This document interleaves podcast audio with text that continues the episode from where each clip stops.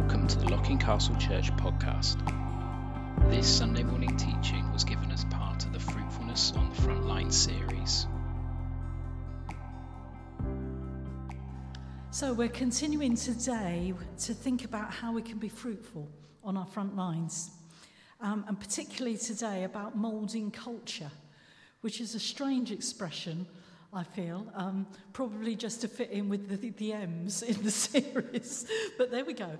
It's, I think, for me, that sort of title talks about how we can make a difference, how we can have an impact on the world around us, how we can make the world a better place, more just and peaceful, more loving and respectful, and how we can make our communities more supportive and inclusive.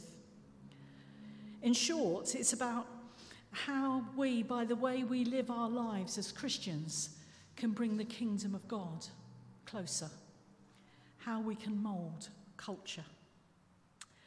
Let's look first at, at the reading that, um, that we had. Well, we're going to look all the time at the reading we had, but um, particularly to, to start with, at, at the theological foundation for what Paul is saying here.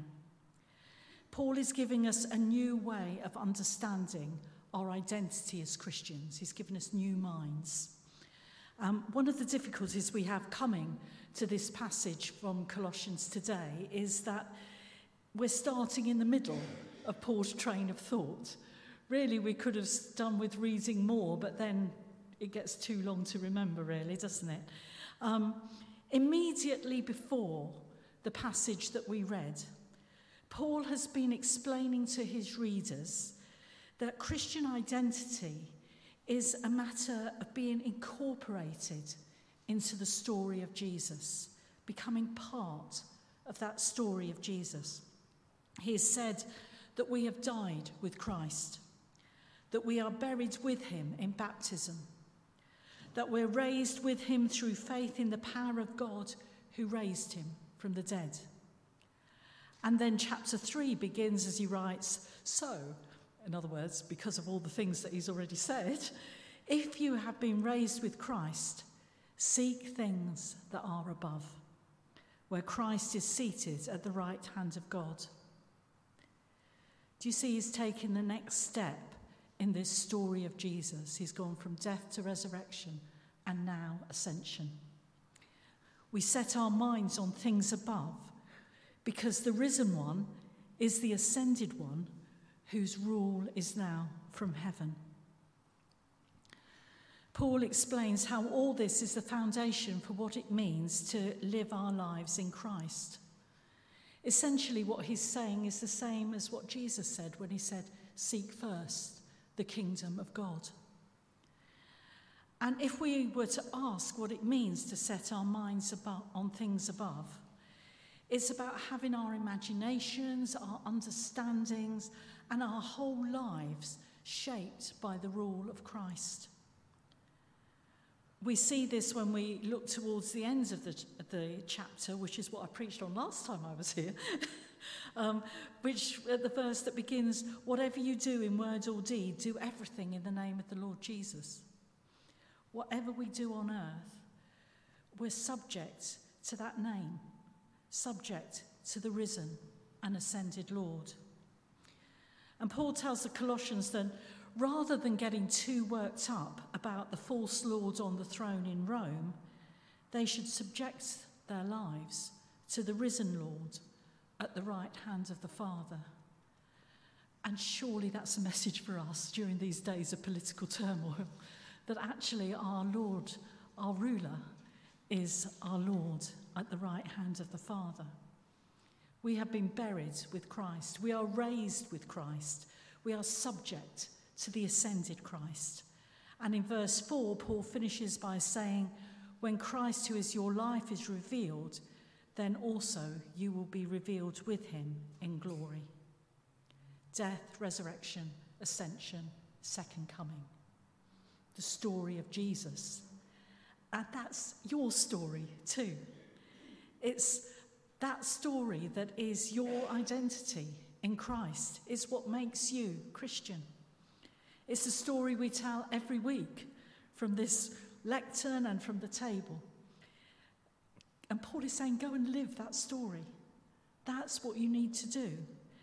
To um, the story in that story in your life is what will mold culture on your front line. Living that story is what will make you fruitful. It's the foundation on which we build. It's our rock and our security, wherever our front line happens to be. So now we get to the crunch for us today. I love these passages that are really depressing. so we're going to start talking about putting things to death and getting rid of stuff, okay? But the reason for that is because if we want this new life in Jesus, then we have to first die to the things of the old life, the earthly life, as Paul says. Put to death, he says, whatever in you is earthly. And he illustrates that with a whole list of sexual sins. And I want to be clear that Paul is not attacking sexuality, which is a good gift of our lives here on earth, but he's critiquing sexual practices that tell a story that's outside the story of Jesus. So he's not asking you all to be celibate. You can enjoy your sexuality, but do it in a way that honours Christ, that honours Jesus. And Paul concludes his list of sexual sins with greed, which is idolatry. And that is the heart of the matter. The sh- Paul is really kind of um, speaking to people who are in this world that is dominated by Rome. Uh, we may not be dominated by Rome, but we're dominated by the, um, the economies, the way that our political leaders think, in just the same way that the people of the Roman Empire were dominated. And the sexuality of the Roman Empire, if you'd like to call it that, um, the Roman Empire and empires now is greed. Greed is idolatry. Greed is a sexuality of unsatisfiable consumption and unlimited growth. And that leads to kind of a promiscuous way of life, if truth be told.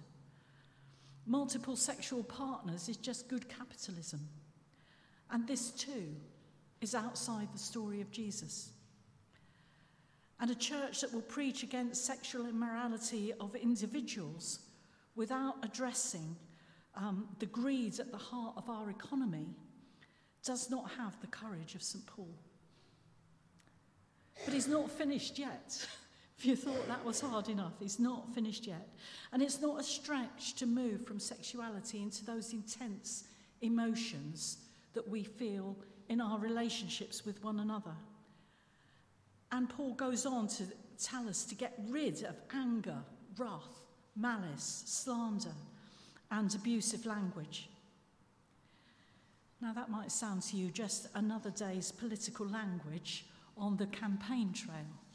Um, but while such an abusive language has always been at the heart of political life, I think we've seen it descend to new lows in recent years.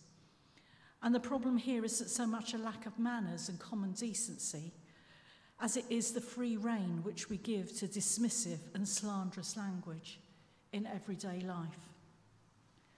And it isn't just a matter of how we talk about people who are different from us, whoever us is, It's the language of the stock market. It's the seductive come on of advertising. It's the spin of politicians. And yes, even in the way that we Christians sometimes talk about one another. If we're truly to live the new life of Christ and mould the culture around us to become more like the kingdom of God, we must name that language. We must name that abusive language that's in our mouths and in our ears every day and rid ourselves of it. But why is this so important? And why does Paul use such strong language as putting to death? Because Paul says that's the life of the old self, which needs to be stripped off like soiled clothing, as we are clothed with the new self, which is being renewed in knowledge according to the image of its creator. And this is the whole point of Paul's letter a renewal and a deepening of knowledge, that new mind, so that we might be restored to our original calling as those created in God's image, that new life that we live. And this is all to build the new community that is being formed in the Spirit. So we've got new minds, we've got a new life, and we've got a new community. And Paul's vision of thriving is deeply relational. Now, in our Western way of thinking, we think in a very individualistic kind of way. And if I was to ask you, you know, how you would um, come to know your true self, you might talk about taking off masks. You might talk about, you know, stripping off all the bits on the outside that are kind of imposed on you to get to the real you. I think we understand this business of taking off dirty clothing but we think when we've done that, we've got there. Actually, Paul's way of um, understanding how to get to the real self was different. It was not just about the individual. In fact, you can't discover your real self on your own. You discover your real self in relationship with others. And those things that he's asking us to rid ourselves of are the things that get in the way of good strong relationships, anger, wrath, that kind of thing, don't do our relationships any good. And what he asks us to put on, if you read on what I preached on last time, is love, compassion, patience, forgiveness. These are not just individual characteristics, they're rather gifts of God received in the difficult work of relationships. They are the new garments for the new body of Christ, the new life in the new community. If you read the New Testament with Old Testament eyes, you won't miss the allusion to them being made in the image of God that comes from Genesis originally. And Paul is saying, in Christ, we're renewed to that full humanity that was ours when we were first created. And if you read this passage in the shadow of the Roman Empire, you won't miss the empire shattering implications of a renewal in which there is no longer Greek and Jew, circumcised or uncircumcised, barbarian, Scythian, slave and free. But Christ is all and in all. Renewal in Christ extends to bringing together a new people whose identity as Christians unites them to each other and transcends without destroying traditional social, religious, and ethnic decisions, divisions. I don't stop being a white female when I become a Christian. I'm still that. But I relate in a new way to those who are not like me because of because of Christ. We're family because of Christ. So I wonder what you see when you look at the world around you, at your neighbourhoods, at, even at this congregation. Can you see that new community? Is it true? And I wonder what Philemon and Onesimus were thinking when they heard this declaration from Paul as well. Perhaps the elephant in the room is, is how we do this, how we actually bring this new community into being, and how we rid ourselves of these things that surround us every day. Should we be playing football in a country with human rights record like Qatar? Should we work for companies that um, produce weapons? And if we do, how can our presence there mould the culture? How can it be salt and light? How can we be fruitful on our front line, especially if it's in a difficult place. It'd be lovely if I could give you clear answers to those questions today. I'd like to know them myself if anyone's got an answer here. Um, I think for me, to do this stuff is not easy, okay? Um, and our callings are, diff- are different front lines. We're all called to be in different places. Um, we're all called to be somewhere, and we're going to make mistakes. And if we're living the story of Jesus, then dying, being buried, and rising to new life is not a once and for all thing. It's a thing that we repeat each time we make a mistake in the way we live that life. It seems to me that what we're called to do is to be open to the Spirit's leading. Jesus went to some really tricky front lines, didn't he? He didn't shy away from them. And just because they seem to us to be wrong doesn't necessarily mean it's wrong for us to be there. Um, and live, to live the story of Jesus in the best way we can, wherever we can, wherever we are, seems to me to be what we're called to do. And as we seek to mould culture on our front lines, we do so from the basis of that deep security in our identity as those who've been raised with Christ. We are being remade in his image, and we are united with one another in this new community. New minds, new lives, new community.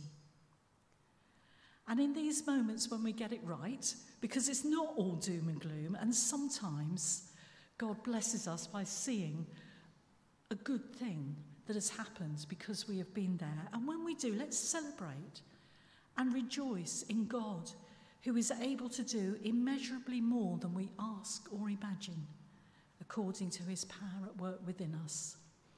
It's not about us and our strength ultimately. It is about the life of God in us as we seek to live it in the world. Amen. Thank you for listening. If you'd like to find out more about Locking Castle Church, please visit our website at lockingcastlechurch.org.